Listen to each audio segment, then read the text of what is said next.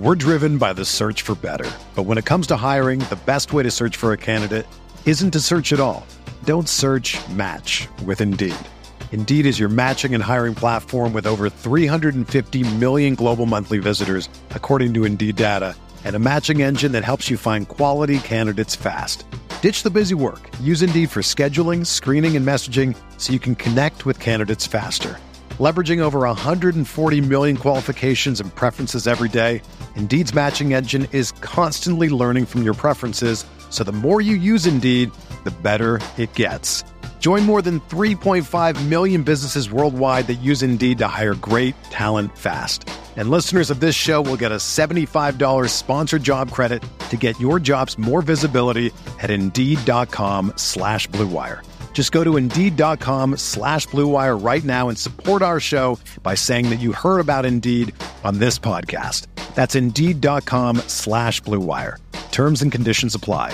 Need to hire? You need Indeed.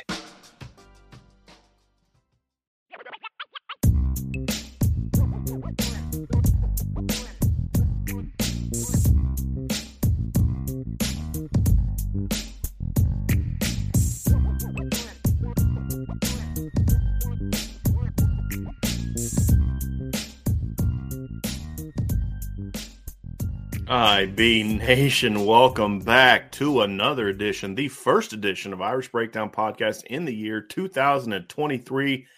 We had to kick off 2023 events with the OGs, man. So I had to get you on the show today. Yes. We're going to have a little bit of fun today. So we're going to kind of do wrapping up the 2022 season is kind of what we're going to do this week. And so we're going to have some some different aspects of that. Today is going to be a really fun sort of an award show. We're going to talk about who we thought were the top players and best Yep. moments and biggest wins and turning points and all that kind of stuff from the season.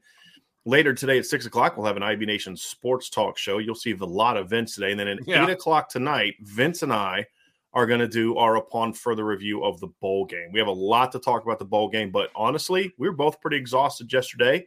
Uh, me from travel, Vince from some other some other family stuff. He had stuff going on, so we uh we, we're going to move that tonight. We'll kind of put a a bow on the bowl game because there's a lot to talk about with the bowl game once you break down the film. So we'll talk about that tonight. And then tomorrow, we're going to get into sort of grading the coach. Well, we'll kind of look at what we learned about Marcus Freeman as a head coach, like what we know right. that we we can say definitively what we learned about him this year as a head coach that moving forward is going to be the foundation of what he can do.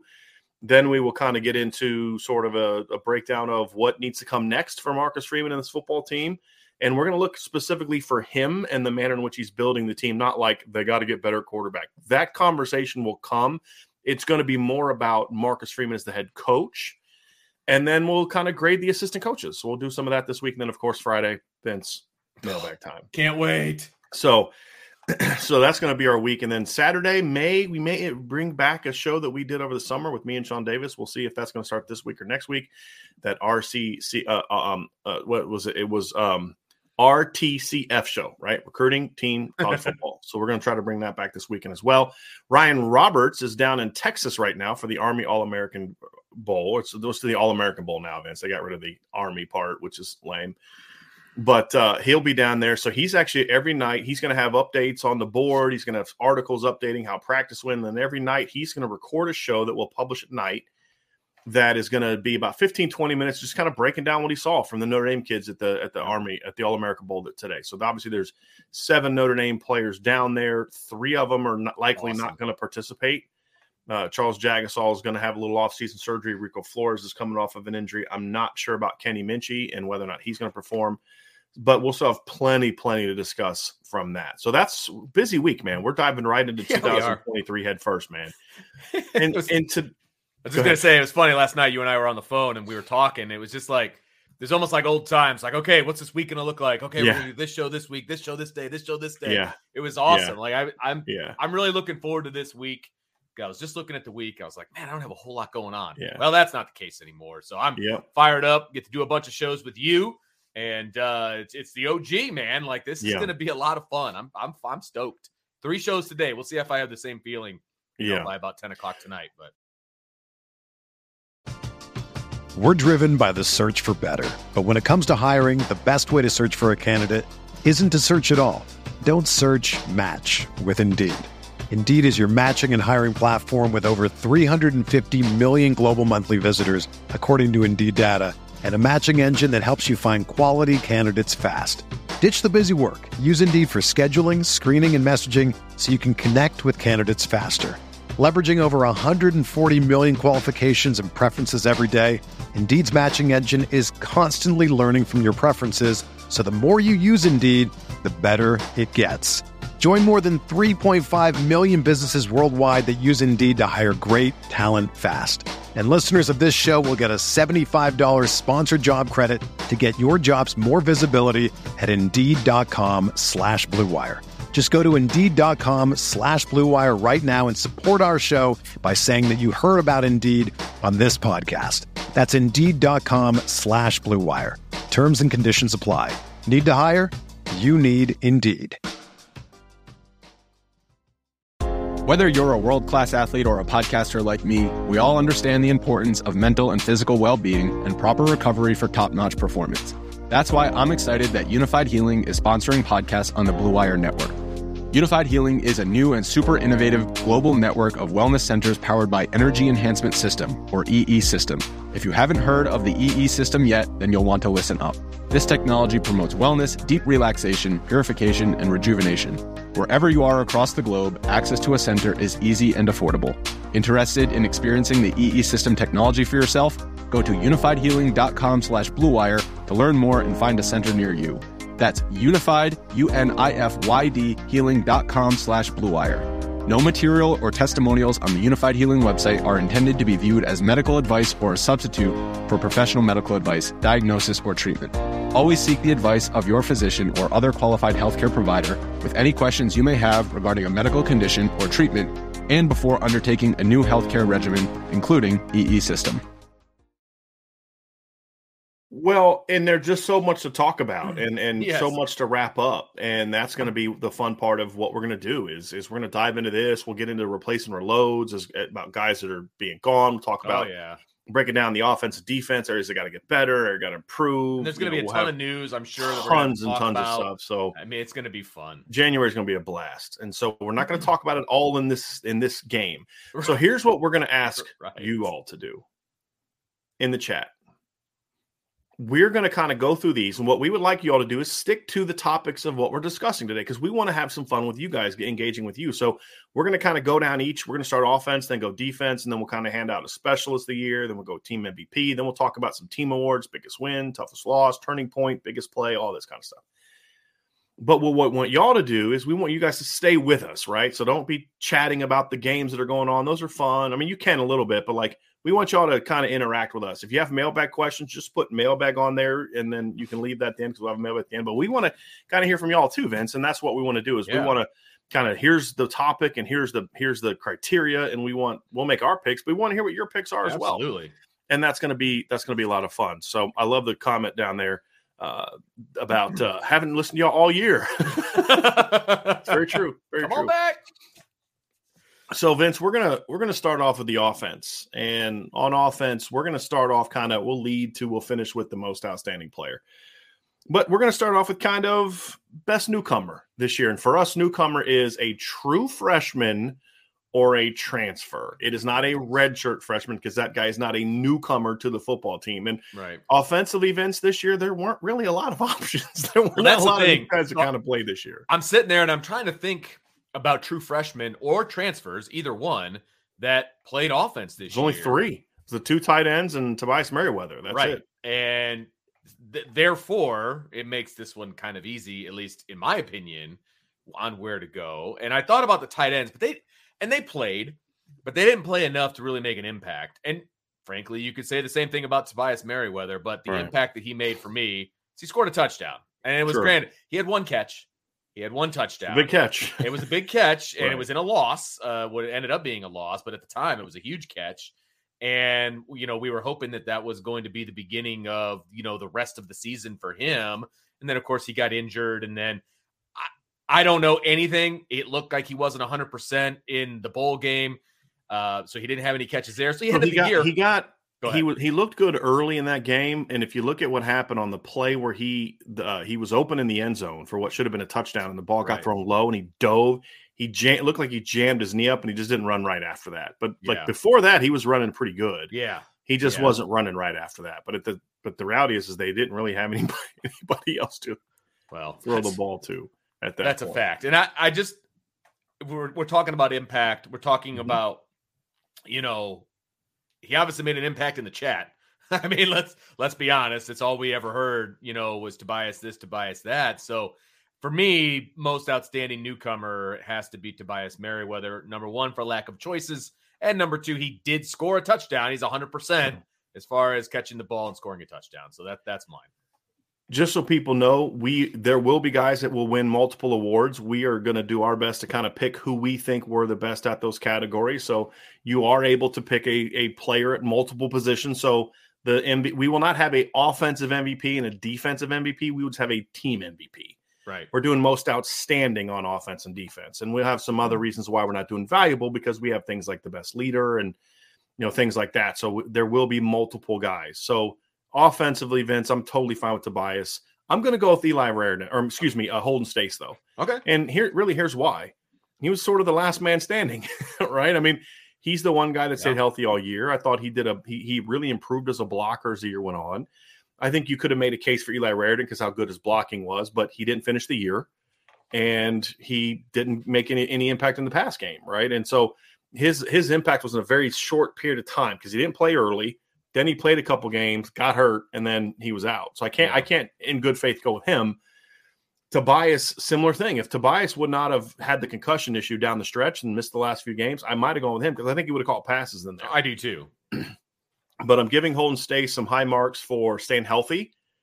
I'm giving Holden Staes for, for high marks for continuing to improve in the pass game. He had a very clutch catch against BYU, if you remember. So he had the he didn't score, but he had the same number of Yeah. catches Yeah. Yeah. as, as him. And and didn't he catch a two point conversion against BYU? Am I am I misremembering that? Oh, I, I'm not I sure.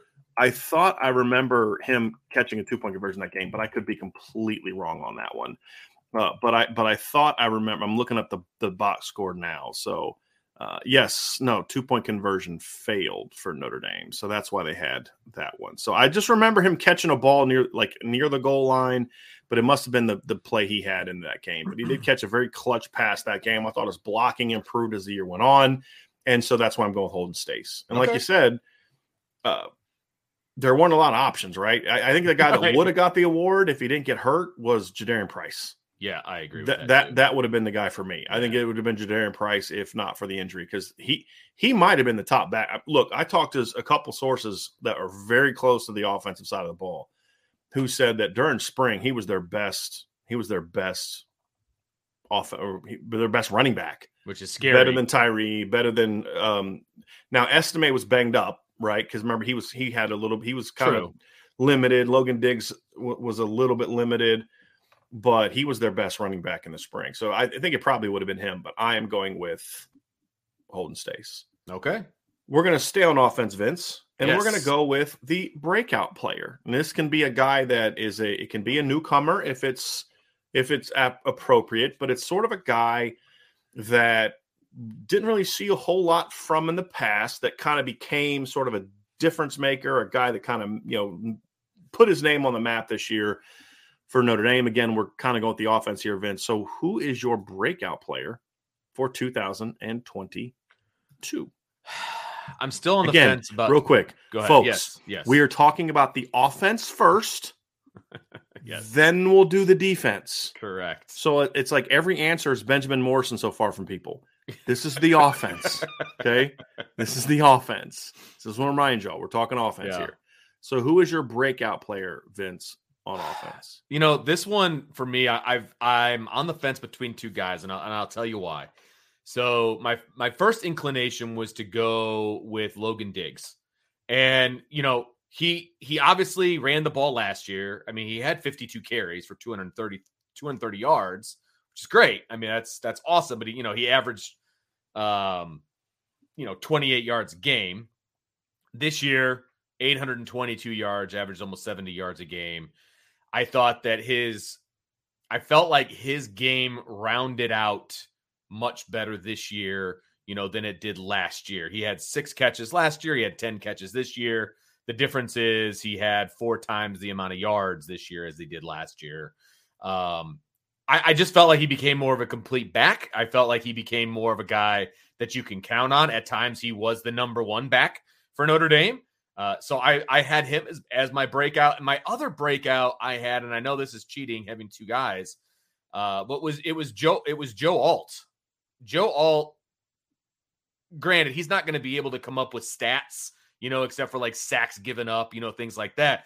But he was on a bunch of All America lists, you know, all of these different things. We saw a lot of what that could be last year, and I think he broke out this year. I mean, he was on a he was a freshman All American last year, but he was a legit All American most of the time, second team, but he was a legit All American this year, and so, as a sophomore, as a true sophomore. So to me, that's the def that's also a definition of a breakout player. So kind of had two. I know that's cheating, but I had Diggs and Alt. I was torn. See, Alt to me, I I I, I think your criteria is perfectly fine. I think if you're going to go with one of those two guys, it's if you if you're going to count Alt as part of a breakout player, I think it's hard for me to not pick be him be the choice, you know. But I didn't have him as as a breakout because I thought he was so good last year, yeah. and because he was he was a freshman All American, and and there was I mean we kind of anticipated him kind of growing at least for me. So my expectations for Joe Alt maybe unfairly were that he would become kind of what he became. I know, you know right? I mean? So that might be unfair. I mean, I get that though. I yeah. get where you're coming so from. it might be unfair, but that's the reason he's not in it for me. I really yeah. came down for me, came down to three guys. It came down to Audric Estime, Logan Diggs, and it came down to Jayden Thomas. Because I mean, it, uh, Estime even we only saw him really in, in two games last year as a ball carrier, played a bunch. We didn't see our anything of Jayden Thomas last year, and by the end of the year, he was their best receiver. Uh, you know, I mean, just from a consistency standpoint. So it was really th- to me, it was those three. I'm going to try to not give one guy all the awards, which is going to be hard. So yeah, it, um, there's going to be some kinds like, well, how can you pick a guy there, but then you pick this guy over here? So just keep in mind with some of these, I'm I'm going with some different players, but I, am going to have to go with Audric Estime on this one. Okay. Just because, uh, and I also know why you're not picking him here because you have him for another category. But for me, right you know, Logan Diggs, it's almost kind of like with Logan Diggs, I didn't pick him almost unfairly because number one, I'm going to have him in a different category. But number two, it's it's kind of like we we saw glimpses of this last year. I think it's just more of he was used more this year. I think that was kind of really the the difference for me was okay, we just saw his role increase this year than it was last year. With Audric, it was kind of like, well, we really don't know what to expect from him because um he just because of all the other guys at the position, and we didn't see him a whole lot last year. And for him to break out, he led the team in rushing this season with 920 yards, averaged 5.9 yards per carry, which is almost a full yard greater uh, than Logan Diggs. He had 11 touchdowns, uh, rushing touchdowns, and he had 12 total touchdowns. You know, kid was almost a thousand yard rusher and and would have had 12 touchdowns if he didn't have his own little fumble. He had a he had some fumbling yeah. issues at one point in time, but also I love the fact that he bounced back from that and never put the ball on the ground again. He got benched against what was it uh, UNLV that he got benched against them? Was that so. the game he got benched for a fumble and came back from that just I mean just a completely different player. And that says something to me too, Vince. When you're a young player and you face adversity, and you're going to hear us talk about this a lot this week. He faces adversity. He comes back the next game. He only has three carries for 17 yards against UNLV because of the fumble. Comes back the very next game, goes for 20 carries, 123 yards, two touchdowns. Comes out against Clemson, goes for 104 yards and a touchdown. And it's kind of like, that's what I want to see. Well, and you get benched because yeah. your mistakes, and you come back the next two weeks and you have your two best games of the year. That tells me that's a kid that's got it up here and here, not just the physical talent, but he's got the mind and he's got the heart to be a to be a, a, an outstanding player. And, I thought, I thought it was because people said the Stanford Stanford was one of the games he fumbled against North Carolina, he fumbled against Stanford. It was the UNLV fumble that was kind of the final straw where the staff pulled him out and didn't put him back in. Right. That's what we're referring to. And I and I will also say, if I'm not mistaken, the first play of the game, the following game where they put him back in, they handed him the ball. First two ball, first two like, plays. It was like okay, because we talked about that a lot going into that game, how we wanted him to get back in there. But you know, if we're talking about last year's staff, that kid is in the doghouse the rest of the Yep, year. we don't see him again. What does that look like this year? I mean, there was a lot of question marks around Audric Estime and what the coaching staff was going to do with him. First two plays of the game, they feed him the ball. I was like, Mm-hmm. okay, this is a different staff. And so it said a lot to me about the staff. and It said a lot to me about Estime Yep. and what they were able to do with him.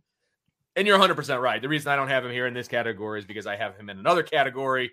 Uh, Pretty big as one. well as well Yeah. as uh, Jayden Thomas as well. He's in a different Right. category for me too. So I tried to spread the love a little bit, but I have no problem with you picking Audric here. I mean, Well, he thanks. was a workhorse stud for this offense. I I mean, this appreciate offense isn't what it is without Audric Estime. Period. Yes. That's absolutely correct. That's absolutely correct. so, Vince, let's go to the next category, and that is Notre Dame's best big man. This Yeah. can be a offensive lineman or a tight end. And I'm going to, I think I- I'm, I mean, let's just kind of dive into it. So, uh, you know, I, I think it's kind of for me, I, I'm going to do with this one what you're going to do for another award. So I'm going to let you kick off with the best big man for Notre Dame award So- this year. You can say a lot about the offensive line and what they did for Notre Dame, and and obviously I talked about Joe Alt and what he did, and I mean you can talk about Jarrett Patterson, you can talk about the improvement of Zeke Correll. You, I mean, there's a million different routes that you could go with this, and I would not have much of an argument. But any category that allows you to have the tight end involved, I'm sorry, I have to go with Michael Mayer, and he is my best big man. I mean, he is arguably, maybe not even arguably the best tight end to come out of a school that has produced the best tight ends ever. And that's Certainly the most something. prolific. I mean, right. right, absolutely. And look, are there things that he needs to work on in his game? I- No, no doubt about it. But I think he got better at those things as the year went on. It was disappointing some of his blocking at the beginning of the season. As, And it, it's hard to say he he's got a lot more to improve on by the end of the year. Like, Agreed. That's the thing you love, right? Because you don't see a lot of guys that are established All American players that of the hardest continue to work on their game. on this Yeah. team. And he is also the most decorated guy on this team. And when you and look, my uh, Marcus Freeman has said this on multiple occasions. When you can have that person, the hardest worker and the best player as the same person, I mean, it's just like you just kind of sit back and you just watch it happen. I mean, that's that's the best thing to have as a coach, right? So again, anytime you can have the tight end involved in a topic, I'm probably going to take Michael Mayer. And I could make an argument for somebody else, but I it I would be fooling myself. So it's Michael Mayer for me. Yes, you could say Michael Mayer, and it would make a lot of sense based on the criteria. But I'm going to have him for multiple other ones, and I just didn't want this to be like the Michael Mayer Award And show. that's fair. I get that. So I'm actually going to go Joe Alt. And I probably should have changed the criteria to just have it be alignment, is what I should have done, It- eh, just to make it easier for, for that. But I'm going Joe Alt because, again, first or second team All American across the board, as steady as as you're going to find. We'll talk a little bit about this in the in the show tonight, but like I actually thought the South Carolina game was one of the worst games he played all year. Agreed. But in the second half, in the fourth quarter, he made two huge blocks in the run game that sprung runners open.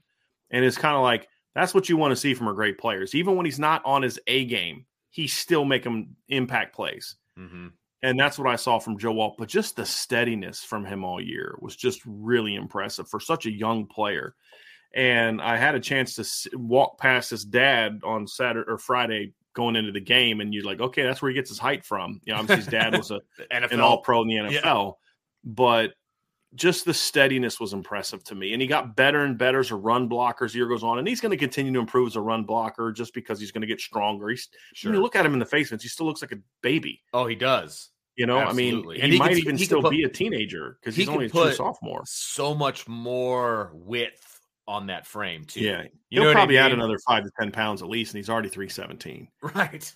So Right. because he's just got a massive. He looks frame, like an athletic. yeah, he Like, is. He's just tall and he's athletic. Well, he doesn't look. He was 240 as a junior in high school, and he's up Mm. To 317 Yeah. now. So in a three year period, he add, less than a three year period, he had added 70 pounds, and he didn't miss a beat athletically. right, right. That's called great DNA, and it's also called gaining weight the right way. You know, Right. he didn't put fat on. He he got up to 270 as a senior. Didn't didn't slow down at all.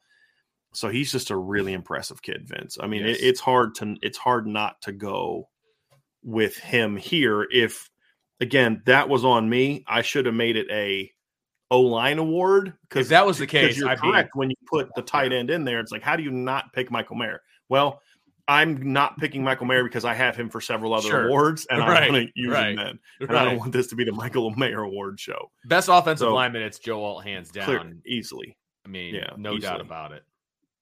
Let's move on to the next category, Vince, and that is the best skill player at Notre Dame. Could be quarterback, running back, or wide receiver. And it really looks at trying to find a guy that impacts the game in a lot a lot of ways. Just an impact players for the offense, Vince. So let's go there. Let's go with Okay. the best skill player Yep. for the So- Notre Dame offense. So this is go quarterback, running, Running back, back, or wide receiver, wide right? receiver. Yep. Now, see, and again, I don't, uh, I don't want to repeat everything because this is a person that has already we've already talked about, but I will go and I will talk about him a little bit. This is where I have Audric Estime. I have him as my top skill player uh, because he's, like I said, this offense isn't this offense without him. And you could say that about Michael Mayer, but his tight end is not part of this category. So quarterback, running back, wide receiver. I'm going with the most impactful running back that Notre Dame had, and it's Audric Estime. I mean, he when he was on, he was on, and he is a load to bring down. I mean, for it, it's almost tempting as an offensive coordinator to just kind of go back and forth with Logan Diggs and Chris Tyree in the first half. And then it's like halftime comes and you come out and they're, you know, a little winded. They're a little, you know, the defense is a little broken down, you know, whatever. And then you bring number seven into the huddle. It's like, okay, Yeah. uh, where do we tap out? You know what I mean? Like, well, oh, and we they did that early in the year, Vince. Right. I mean, that was Right. Estime's role early in the Yes. year. It's It like, was where, just okay. where do we tap out here? Yeah. Where's the white flag? Because there's no way. Right. I mean, he would just punish defenses in the second half and the fourth quarter. So, I mean, again, the other running backs are really, really good for Notre Dame. There's no doubt about it. But Audric Estime is just a different guy. He's my top skill player. I'm going with Logan Diggs here. And, and the reason I'm going with Logan Diggs is because I'm looking at the ability for him to impact the game in so many different ways. And we're going to talk about some of the plays he made this year, Vince. But you're talking about a guy that this season caught also not only had over 800 yards rushing, right? He was their number two leading rusher this year at 822 yards rushing. You look at the the ability for him to kind of make an impact in the run game, ability to make an impact in the pass game. You know, Audric Estime this year had three 100 yard seasons. Logan Diggs this year had three 100 yard games, or he had I said seasons, 100 yard games. Uh, he had a, a you know big game against Clemson. Also had over 100 yards. You know, everybody talks about how good Estime was in that game, and he was. But Logan Diggs rushed for more yards in that game. Now, he was their leading rusher that game, not not Audric Estime. He was huge, great against Boston College, and he was absolutely huge in the the South Carolina game. They both were, but Logan obviously made plays in the run and pass game. So I'm going with Diggs as the best all around skill player on offense, and and you know you could have made a case case for Chris Tyree because he was so impactful in the run and pass game, but he just didn't do enough in either at category to be there for me, uh, and and so that's why I'm going with Logan Diggs here. Just the all around nature of what he did, and the fact that you know you look at his production, and the reality is is he basically missed three games. I mean he he carried the ball four times against Ohio State. He was clearly not himself. He carried the ball Oh, seven yeah. times for seven yards against Marshall. He was clearly not himself. And then he just sat out the Cal game with an illness. I just think he needed to get his shoulder right. Comes back against North Carolina, and that was a game where you kind of started to see, okay, they're going to use this cat a lot different. Yeah. You know, he rushes for 50 yards and then he catches three passes for 65 yards. You know, you saw it a little bit against USC as well. You know, he couldn't really get the run game going. He only had 34 yards rushing, but then he had 30 some receiving yards. And then in the bowl game, he has 81 receiving yards and 90 rushing yards. I mean, it just that that all around nature is why I'm going with Logan Diggs for my Fair best enough. skill player. I think we one. can we can both agree that the best skill player needs to come out of Yeah. the running back. At no, at no point in time so far have have I argued with you that no, it should be this guy. Like, no, no, no. I, get that. I think it's great. Yeah. I I don't know if you and I have agreed yet, Yeah. but it's there's reasons for it. You know what I mean? Yep. And, and you have guys at different spots, and I have guys at different spots, right. and that's that's well, that's fun. what makes this fun, and That's that's why I kind of try to leave this as broad as possible with some of the criteria, just to have some fun with it. absolutely. So let's kind of go with a that. So that was kind of best skill and specific things. We're going to kind of get into some other aspects of of the Player of the Year's awards now, and let's go with who is the best leader for the Notre Dame offense this year. We have a little bit of a difference on this one. Uh, I want you to kick it off and kind of talk about because this is the one that I'm going to somewhat push on just a little bit. But who is your best leader? Oh, you can year? push, and I understand. I know why you're going to push on it. Yeah, uh, because you're going to push on it because of the Marshall game, and I and I bingo. And the fact that he missed the you know missed the game, right? Of, of the Marshall game or Yeah. the post game of the Marshall game, and I and I totally get that. I, I get that. I I come at this, and of course we're talking about Jarrett Patterson, the uh, the guard for the Notre Dame offense, and the reason I go there. I was good. I was honestly, I was going to go Michael Mayer on this, and I was like, you know what? Again, I don't want this to be the Michael Mayer show. I want to think outside the box just a little bit. And I went with Jarrett Patterson because, and I, this is going to sound like it's a slight towards Isaiah Foskey and it's a slight towards Michael Mayer, but part of it was because he played in the game on Friday. Right. And that means a lot to me. And I Yeah. know that's a super old school way to look at things. I get it. And I, I will be the first one to admit it that that is not 2022 thinking. I get it, but it's how I think. And Yeah, he wanted to play in this game and i and he never thought twice about it at least based on what he said in the press conference he's like yeah. He was pretty clear about that, yeah he's like this is I another mean- opportunity for me to play with my guys there's no chance i wasn't going to play in this game and that i i literally sat back and i smiled when i heard that quote and i was like yes that's what a leader is that's who i want on my team and I like the fact that a leader can come from the offensive line. I think those guys are just steady. They work hard. They're guys. Now, I know where you're going to push back, and I I was Well, let me let me just let me just kind of say mine. Yeah, you know, please, eh, go let me actually give my pushback. okay. My pushback, my pick's Michael Mayer, and, and, and I've got a lot of reasons why. My pushback for you is I'm I'm not pushing back to say Jarrett Patterson wasn't a leader. He was.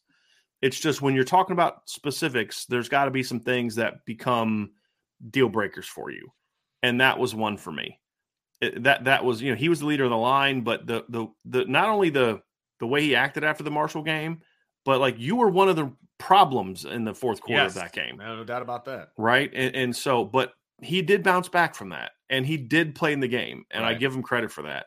But to get through the year, the best leader on the entire team to me was Michael Mayer, and to me, a leader is someone who who shows out in several ways. Number one is uh, impact player. He was clearly an impact player. He led with his play when they needed a play to be made. Michael Mayer made it.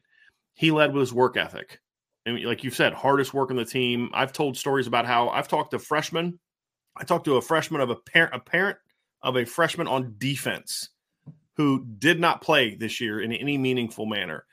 And he told me about a time during the summer where Michael Mayer knocks on the door of his kid and says, Hey, you're working out with me today.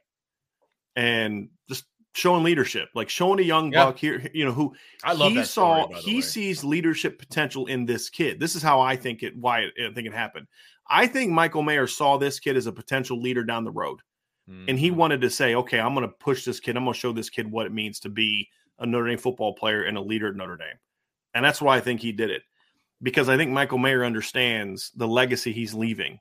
I think too many young people today don't appreciate the history of the game, of their school. It's just about Yeah. me and getting mine and, and just Sure, the now. especially nowadays. Good Yes. lord, yeah. And I think Michael Mayer is one of those old school souls that understands the legacy that he stepped into and the legacy that he's leaving behind. He understands that my impact at Notre Dame's got has to go, if I'm doing this right, has to go beyond my three years in South Bend. What am I leaving for the next generation of Notre Dame players? And that's to me why he gets the edge uh, from a leadership standpoint. And he was the guy that was willing to call out teammates during the season. He was the guy willing to say, "Hey, look, this isn't good enough," and that's part of a leader too. And I think he wasn't alone, but he kind of just hit all the marks for me. yeah, And I don't fault him for not playing in the ball game. I'm a, not a fan of people not playing in the ball game. He's the only play. I think Isaiah Foskey should have played. Yeah. Bruh, if Will Anderson's good enough to play, or is Yeah. not too good to play in a ball game, you are not too good to play in a ball game. Okay. Um, you know, and I thought he still had a lot to prove with Michael Mayer, honestly, because he left everything out there for this team this year. I was like, you know what? I get it. Oh, I get it. And I also felt like there was an, an aspect of, I actually think it was better for the team that he didn't play because it forced them to look to their next guys. that I don't And think see, that was the case for Isaiah Foskey. when when we're looking big picture and we're looking at this offense, and when I was looking at the offense going into this game, there was part of me that was happy that Michael Mayer wasn't playing. No doubt about it, especially from a looking for the next yes. year And then that's what I'm referring to, like going into Right. spring and going into what this offense could look like minus Michael Mayer. Like we got an opportunity to see that on Friday, right? And I think that was really, really good, not only for whoever's going to be quarterback, but I think it was also good for the other wide receivers. I think it was good for the tight ends. Like it was good for everybody on the offense. I think it was even good for Tommy Rees, if we're being honest, because Mhm. he didn't have that security. Look, you you've been part of a, a play calling situation where your uh, input is valued, right? There is instinct when it's nut cutting time. It's like "Shh, we got to go to eighty seven. Like Mhm. I mean, you, you you call play for your best player, whoever Yeah. that happens to be. That that's a fallback. Now, good play callers go against that tendency, and that works out. You know that kind of a thing. yeah, But man, when you need a play to be made, it's hard to go against a guy that you know is going to make a play nine times out of ten, right? And so I think it was even good for Tommy Rees not to have Michael Mayer in this game. yeah, agree. Although So, I have a feeling that Tommy Rees might have been able to use him in some ways in this game, but you worry about would Tyler Buchner have looked at him as a security blanket, and he didn't have that in this game, and that's really what it kind of comes down to for me. yes, So we talked about the leader, Vince. Let's talk about the biggest surprise. Now, this is one of those ones that could be a positive or negative. Most of this show is going to be about positivity, but this one is one where a, a negative aspect could come into play. So, Vince, as we look at what the biggest surprise from a player standpoint mm-hmm. was this season, let's go with your pick. So I was tempted to go the I was tempted to take a turn to negative town on this one, but I decided to stay.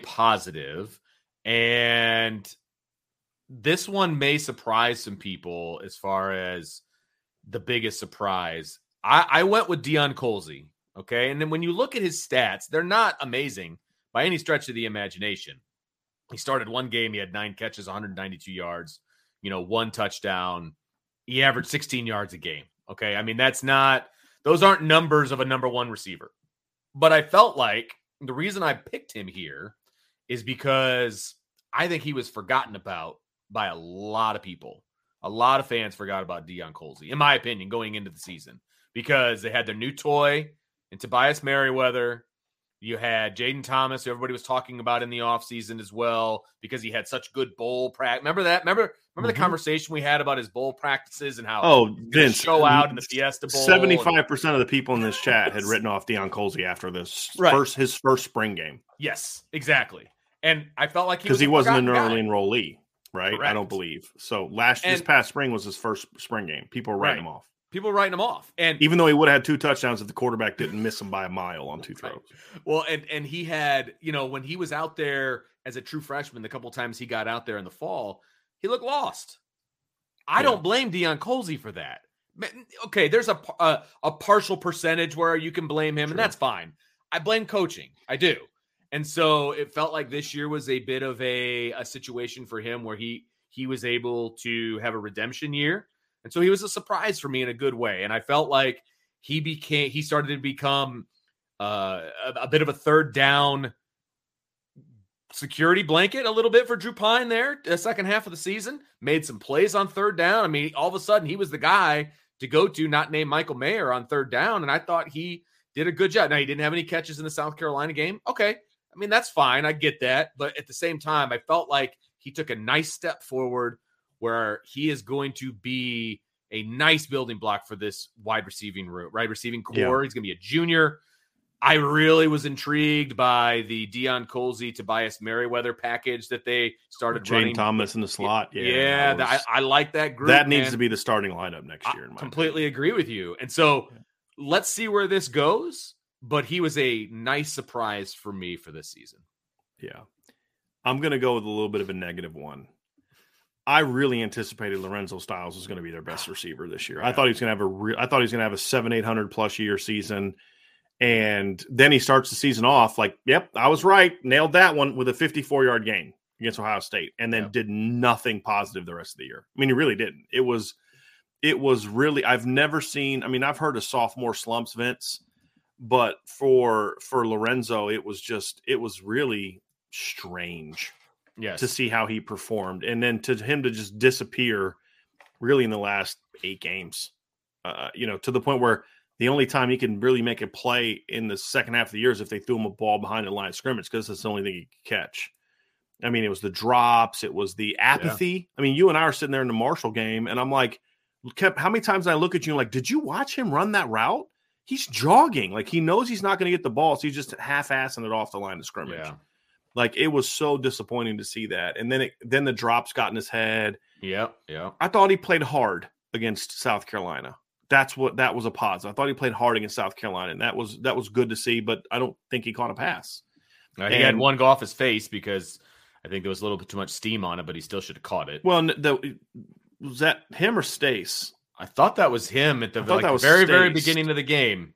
Uh, there was yeah, there was one behind him on the second play of the game. One was behind him that maybe he should have caught, but it was also not a very good ball. And as a former quarterback, I, you know, Right. if, if I guy's got to make, you know, as a former quarterback, that's on me. As a receivers coach, I'm like, bro, you got to make that catch. Yeah. But Right. Right. you know, but just not getting open, not playing with any emphasis, not playing with any urgency. Just if he wasn't getting the ball, just have you know, just it was such a disappointing season. And he still caught 30 passes for over 300 yards. Right? I mean, that just shows his talent. I think that right? actually It's just, surprises me. That I, yeah, I hadn't looked up the stats. I think that actually Yeah. surprises me. yeah. Well, a lot of it, he had 16 after four games.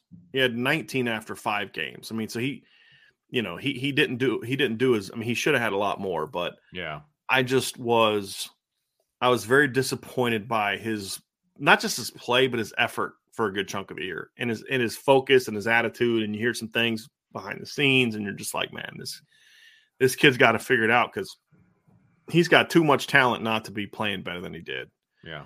And I really thought he was going to play well in the bowl game, and um, he didn't really play well. He played hard, but he didn't play well in the bowl game. And uh, that's why he wasn't the guy who was getting getting targeted, Yeah. in my opinion. That's how it goes, though. When you need mealtime inspiration, it's worth shopping Kroger, where you'll find over 30,000 mouthwatering choices that excite your inner foodie. And no matter what tasty choice you make, you'll enjoy our everyday low prices, plus extra ways to save, like digital coupons worth over $600 each week. You can also save up to $1 off per gallon at the pump with fuel points. More savings and more inspiring flavors make shopping Kroger worth it every time. Kroger, fresh for everyone. Fuel restrictions apply.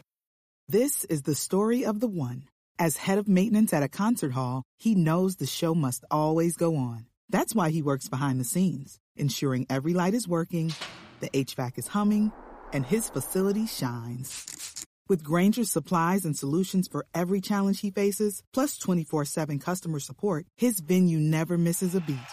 Call quickgranger.com or just stop by. Grainger, for the ones who get it done. So that's biggest surprise. Let's get back onto some fun things. So these last few, Okay. and the se- next one is the comeback player of the year on offense. Now, comeback can mean one of two things, and and I'll kind of set up yours a little bit. Comeback can mean sort of coming back throughout the year, but where where I kind of viewed it is more so coming back based on how last year went, whether it's a really bad year or an injury, that kind of thing. So, Vince, Yeah. who is your offensive comeback player of the year? So I did take this a bit of a different direction uh, than I think you intended me to go, but Correct. but I don't care. Uh, no, for for me, it was to me coming comeback year. Of course, is about the, you played like crap last year. You're playing great this year. You had an injury last year. You're not you're not injured this year, and you played well. However, the case may be, right? That's that's usually what comeback player of the year is. For me, and that's year, what it was for the person who created the list. no, that's fine. For me, it was coming back from an injury, but it was all encapsulated into Sure. one season. Sure. And it's Tyler Buchner. I I I thought the fact that he played in this game at, at 100%, I think is amazing. Number one. Uh, I think that the manner in which he played was really, really good. I mean, yes, we I don't I don't really want to dissect his game and what happened. I don't want to go down that road because I know what people in the chat are going to do. So I, I want to take a breath on that. And I but I just want to say the injury that he had after a game and a half of the season to not have played in three months to come back and Mhm. play the game that he played, I think is impressive. I, I think it's really, Sure. really impressive. And so it, that one, it's Tyler Buchner for me as far as comeback on the offensive side of the ball. I to put up 500 plus yards, 45 points, be responsible for five offensive touchdowns. That's that's that's impressive, and uh, I, I'm going with Buchner here. So Vince went with comeback player of the game. Uh, I'm going to go with comeback player of the year. Uh, and the year, come, baby. comeback player of the year is to me, it's a no brainer. It's the Correll. And Zeke was was a little banged up last year, but he was so bad last year when he played. He started the season at left guard. For those who maybe don't remember, Zeke started last year at left guard, did not play well, was brutal. Mm, By middle of the year, had gotten benched terrible. He bent, and, and rightfully And- so. rightfully benched. I mean, he was not good. And so, what does he do? Uh, he comes out this year and he plays so well in the spring that Notre Dame decides to move Jarrett Patterson to guard. That that's how well he played in the spring. Then he comes out in the fall, and the first couple games, it's It's rough. it's rough. It's rough. It's bad. And it looked like ah, same as last year. But by the fourth or fifth game, he was really good. And you could make a case that he the debate for who the number two, somebody asked, well, we're surprised that neither of us picked Blake Fisher. Here's why. You can make an argument that Zeke Correll is in the com is is more in the conversation for who was the second best lineman on the team this year than than Blake Fisher would be for the being the best lineman. Like to me, like Zeke Correll is in the conversation for best lineman behind Joe Alt this year. That includes Jarrett Patterson. and That includes Blake Fisher because of the consistency after the first couple weeks was really good. The leadership he he showed uh, this season to me was also really uh, uh, just impressive to me. Um, the steadiness with which he played, the competitiveness with which he played. He was the polar opposite of what he was last year.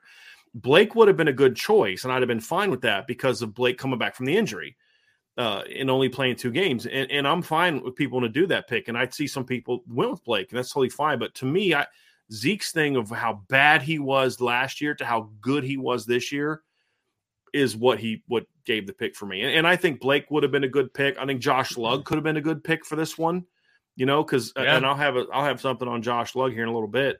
Um, there's other guys that you could go with on this one, Vince, for for sort of that comeback aspect of of the award. But for me, it's just it. I have to go with Zeke Correll because of to see that kind of 180 as a player. You don't see that very often when guys are seniors. You see that like a guy who has a rough freshman or sophomore year gets better, but Zeke's just and it started in the spring and having him at center so helped solidify that line. It really did because now you put a stud like Jarrett Patterson out at guard, and you you know that's why your line became what it was. Notre Dame went for over 200 rushing yards this year seven times, or at least they went for at least 220 rushing yards this year seven times in 13 games. The last team to do that, 2013, or excuse me, 2017. Right. Well, there's a couple coincidence or a couple things that go in, you know, those things have in common, right? Coaching. But and we thought you I think you might have even said this first. One of the people that would benefit the most from Harry coming back, I think this was a comment you made uh, when Harry first got hired, Vince, was Zeke Correll. Mm-hmm. And that was so it ended up being so accurate because they he showed faith in Zeke. Yeah. He didn't worry about last year's film. He went with this is what you're doing for me, and Zeke rewarded him with just a heck of a year Yeah. a heck of a year for Notre Dame. And uh, that's why he gets the award for me. But I think this could have, I think you could make a case. And some people, like I said, some people picked uh, Blake Fisher. Some people picked, I saw somebody have Josh Lugg. There's other guys you could have gone. Vince with Vince with Tyler Buchner. But uh, I think Zeke Correll's the pick for me. He's the Fair pick enough. for me. I like it. I like it. So the last offensive award, we're not doing MVPs for offense and defense. We'll have one team MVP, and we're going to do most outstanding. And this is exactly what it is. It's basically your best player. It's your most outstanding player. Who is the guy that you look at and say, "Boy, this guy was just better than everybody else." Vince is going to go in a different direction here than I think Well, most people think. So unless I- you're well, ready to change your mind, Well, the way you just described it again, it's like he's just better than everybody else. Like well, I, I, mean that's what most outstanding. Means, I know, right? I mean, and I I was trying to spread the award around. I get you. And all, You've already see I can't. if if you don't spread if you don't change your pick, then you're going to give the guy you picked more awards than you're going to give the guy that I picked. which is why I can't do it. I realized Okay. that as I was going back Okay. over my list, right? Okay. Because Good. what I the way I like to do these lists, to be honest with you, is I I go with gut. So like I read it, I'm like, yes, this kid. Like, oh yeah, this kid. I, you can't. I don't know how you can go with anybody else but Michael Mayer. He was by Yeah. far the best offensive player on this team. He was the offense for a good majority of the season. He was the offense. And the fact that a tight end is your offense says how good he is. I mean, and this was a, a decent offense. I mean, they put up a decent amount of points. They they won nine games this year, eight with him. I mean, the fact that a tight end is the focus of your off is the focus of your offense with all the talent that Notre Dame does have. That just uh, you can't pick anybody else. I'm sorry. Agree. So just for the record, Vince originally had Audric Estime as his pick because because there's another reason why we'll get to later of why he had that. But yeah, I think it's easily Michael Mayer. I mean, right. best tight end in the country. Yeah. Most prolific tight end in the history of Notre Dame football, which is saying a lot. Yeah. Developed into an outstanding blocker, uh, team leader. So he he produced, he played hard, he was a leader, he was clutch you know, I mean, he did everything you expected a great player to be. Yes. And so yeah, it's Michael Mayer. That's yeah. that's that's easily a big one for me. We're gonna have one last offensive award, Vince, before we jump to the defense. And this is this is not a positive or negative per se. It's self-explanatory. The biggest regret, the biggest regret that you have from the offensive side of the ball, it can be a play, it can be a player. We're gonna kind of focus on a player that you have for the 2000 and well, we actually have two more the 2022 season? So my biggest regret, and this is a pretty easy one for me, was the inconsistent use of Chris Tyree. And I know this is Sean Steyer's favorite topic on the planet, and with rightfully so, because he would, you know, bang, he would bang on this topic. Why are you not getting him involved? Why are you not getting him involved? And then they got him involved, and it was amazing. And then they just stopped using him again. Like it, it, it I just it, it it was one one of the most perplexing things of the season for me, and I felt like that it was a missed opportunity. I Chris Tyree is a missed opportunity offensively for this team, and you know if he stays, great. If he goes, I get it, man. Like I get yeah. it. I understand it because yeah. we've seen glimpses of it being so freaking good yeah. and being able to be used in such creative ways. And then they just forget that he's there and they just try to run him between the tackles. And sure. it's like, okay. So that's my biggest regret, no doubt about it. Can I can I pose a thesis on that? Because I think it's a it's a part of me wonders, Vince, and I could be completely wrong on this, but part of me wonders if they were worried about him holding up over the course of the year. And that's why he didn't get a lot of touches at times they needed to keep him fresh, but but they wanted to have that in their bag because when because if you think about it, if people say, well, Tommy doesn't have faith in in Chris Tyree, it's hard for me to go with that when you look at how he was used in some of the big games. Yeah. he was a focal point of the Carolina game plan. He was a big part of what they did against Clemson. Yeah. Part of me wonders if he was like, dude, we need him against Clemson, so I don't want to get him hurt against UNLV. And they they used him on the perimeter against South Carolina. Right, right. Like, they had some some nice plays lined up for him early against BYU. Drew just missed him. Remember the, the and then he had a drop on another one. Yeah. Part of me wonders if that was it, Vince. If it was maybe that. I don't have any proof of that. It's just a wondering because yeah. it's like why would you use him in the big games and then not other games? Right. It was always something that puzzled me. So anyway, I think you could have gone with that. I think you could have gone with not playing Tobias Merriweather earlier and more often. I think that's one that I thought about. Uh, there was a couple others that you could get into sort of like game plan type things. I don't get into that right now. I'm going to use kind of player. Mine though is Avery Davis that we didn't get to see Avery Davis this year. Ah, yeah, because I think Avery Davis could have contended with Michael Mayer for best leader. Yeah, oh, I think he would yeah. have been a clutch player.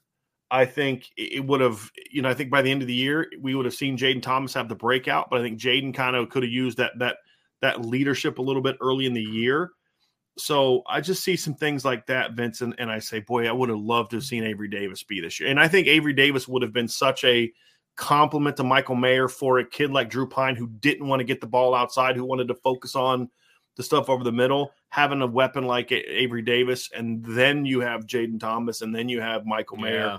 Then yeah. you have the running backs. I think would have really helped Drew out a lot. That's a good but point. Drew, Avery was such a clutch player for Notre Dame he was such a money guy. Third down, he was money. You know, game on the line, he was money, and he was a great leader. And I think his presence on the field could have been really good for Tyler early in the year as well. Could have really helped Tyler Buchner down, settled Tyler Buchner down against Ohio State Marshall. and just not having him was a bummer for me. I agree. It was a big bummer for me. he he would have elevated that wide receiver room. I think he No doubt. elevated Drew's play. And you could have flat I out agree. benched Lorenzo Styles, Yeah. which was about the only thing that maybe could have snapped Lorenzo back to life because you could you didn't have the option to bench Right. Lorenzo. There was literally Right. no one to bench him for, Right. especially November when Tobias was out. So who are you going to put in? Right. You know, and and so you'd have lost Eli Raridon to tight end. You'd lost Kevin Bauman at tight end. You'd lost Avery Davis at receiver. You, I mean, you didn't. You lost Tobias a receiver. There was really nobody else to put in. Mhm. And so I I think to me, that's why I go with Avery. He could have brought so much value. You could have gone with Jadarian Price as an option here, him being hurt, but it's kind of like it's hard for me to say that when you look at how good the running back room was. You know, so I'm going with Avery Davis. I think Avery Davis could have been money this year. I love that. Here's the last one, and this is a bit of a fun one. What's the best storyline related to a player, either at a moment or over the course of the year, something that maybe made you feel happy? I kind of have two, Vince. I'm going to go with a game and then the course of the season. And so I'm going to kind of hmm. cheat a little bit and go with That's two. okay. But What was your best storyline? And this Sprung is this one, one so on everybody me. knows. I I sent this to Vince like 10 minutes ago because it kind of popped in my head of one I wanted to do and just kind of forgot to put on our list. That's So cool. if you want, I can start off, Vince. Well, while I'll- you continue. I don't know that this is the route. know. I don't know if this is the route you want me to go, but I'm going here because I'm not. I'm having trouble coming up with anything else. So, I mean, the storyline offensively for me is the quarterback position and what happened and everything about what happened behind center. Whether it was the quarterback competition in the fall that wasn't very close, uh, and dealing with some of the other media members who didn't see it that way, which was perplexing to me. Sean Sean Davis brought that up in our post game show on Friday night. I was just like, yeah, man, what were they seeing that we weren't seeing? But anyway, so you had that whole part of it. then you had, you know, uh, Tyler Buchner getting hurt. Then you had Drew Pyne stepping in, what he was able to do, what he was not able to do, the the highs, the lows, the peaks, the valleys, the nonsense that we were listening to and dealing with, and the noise and all of that. And then to top it off, you've got Drew Pyne transferring after the final game of the season and Tyler Buchner stepping in to be the starting quarterback after being out for three and a half months. Like that whole storyline was just so many peaks and valleys and just drove this entire season offensively. I mean, that's the storyline for me as the quarterback. And I and I don't know, like I said, I don't know if that's the direction that you were thinking about, but that's the immediately the one that came in into my into my head. It was meant to be kind of broad, Okay. right? Like, I mean, that's that's kind of that storyline, right? I wanted it to kind of be Sure. that way. For me, I'm going to go kind of more player centric on this one, Okay. and I've got the moment, and the moment was the final game for Braden Lenzy.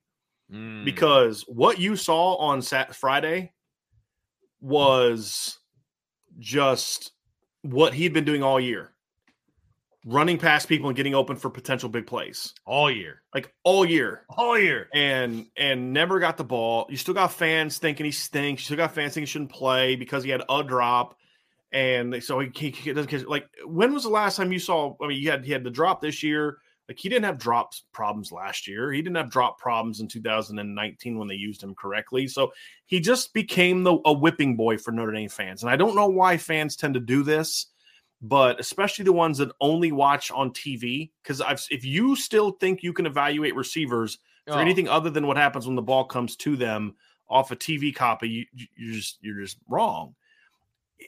I said this to uh, somebody the other day. Well, Pete Sampson. I was talking with Pete because Pete Sampson and I were sitting next to each other at the game on Friday, and when I could just tell by his reaction to Braden's touchdown that he kind of had the same reaction that I did, which is, "See, told you." And I kind of looked at him. I was like, "That dude should have had a thousand yards this year," and he was like, "Yeah, he should have had a thousand yards." I mean, it just everybody that was at games consistently, Vince saw that. You know, um, so it was just kind of one of those things where, like, if you were at the games consistently, you saw it every game. Braden Lenzy had a play like that at least two or three times Yes. every single Every game. single year. game. every game Yes. and and he and he never complained he never pushed back he never he just hey i'm i'm doing my thing right but when the moment came he stepped up and that play was big but he had that clutch third down catch on the slant what a great route Oh. that was Yes. like what we had been missing for years you know he's like stutters and then just leans that guy out hard and that's what created the separation for the slant You know, you had the reverse play, which was huge. You had the jet sweep early in the game where he had to bubble around the defensive end and then get vertical again to get those yards. I just love seeing it. But the storyline throughout the entire year for me is Josh Lugg. I was so happy for Josh Lugg this year because, you know, he was another guy that for the offensive line last year was the whipping boy, even though you could argue um, he was their best lineman last year consistently. He was better than Jarrett Patterson most of last year. Who else would it have been? you know what I mean? If it's not for Josh Lugg. Pro Football Focus, I hate to even say this, had him as the highest graded offensive lineman last year, which doesn't say a lot because their grades suck. But, you know, I thought that he he was solid last year. He just had some bad moments that everybody just kind of globbed onto, Oh, of right? course they did. And but he he did struggle to stay healthy his whole career. Comes back for a sixth year, knows what he's getting from Harry Hiestand. Yeah. Knows that he's not going to keep a starting job at right guard. Knew he had to battle for a starting job at right guard. He had every reason in the world to say, "Nah, enough of this stuff." And he came back, and he was a really steady player Yeah. for Notre Dame this year. I mean, you hardly ever heard his name get mentioned. He And gave the fact himself a that- shot at playing in, in Yes. the future. Yes, He did. because he stayed healthy. He, Yeah. he was able to stay healthy, and he showed that he can play guard. His pass blocking inside a guard was outstanding this year. His run blocking at times was in- inconsistent from a technique standpoint, but his pass blocking inside was outstanding. So I just was happy for him. I got to know Josh a little bit during the recruiting process, and you always got to try to, you know, separate your critiques from the person, and that can be hard sometimes, right? But to to to know how bad he wanted this, and to see him kind of come out and just be the steady player that he was this year was good to see. It was really good Yeah. to see. Absolutely. I've always been a Yeah. Josh Lugg fan, and I, I it, you know, I never doubted him as far as his ability and what he was able to do. Battling through injuries is always tough, especially as an offensive lineman. But he's another one of those guys that could have sat out the game. I mean, he had every reason to sit out the game, especially with his injury history. But he decided to play against South Carolina as well, and that Mhm. again, that says a lot about you know who they are. I mean, I I, I just I'm all, I've always just been a big fan of Josh Lugg, the human, and it's Mhm. nice to be able to be a big fan of Josh Lugg, the football player as well. Yeah. So I hope And- nothing but the best for him. I think he was part of what was a really big storyline, which is the pettiness of me to say, I told y'all that offensive line coaching was the problem. Like it was so clear this year that that was the problem. I mean, I mean, this is such a better coach football team. Look at the guys that you've brought up already. I but mean, technique doesn't matter, Vince. Yeah, technique doesn't matter. didn't matter for Zeke. It didn't matter for Josh. You know, it doesn't matter any of that. So Right. But that was my storyline there.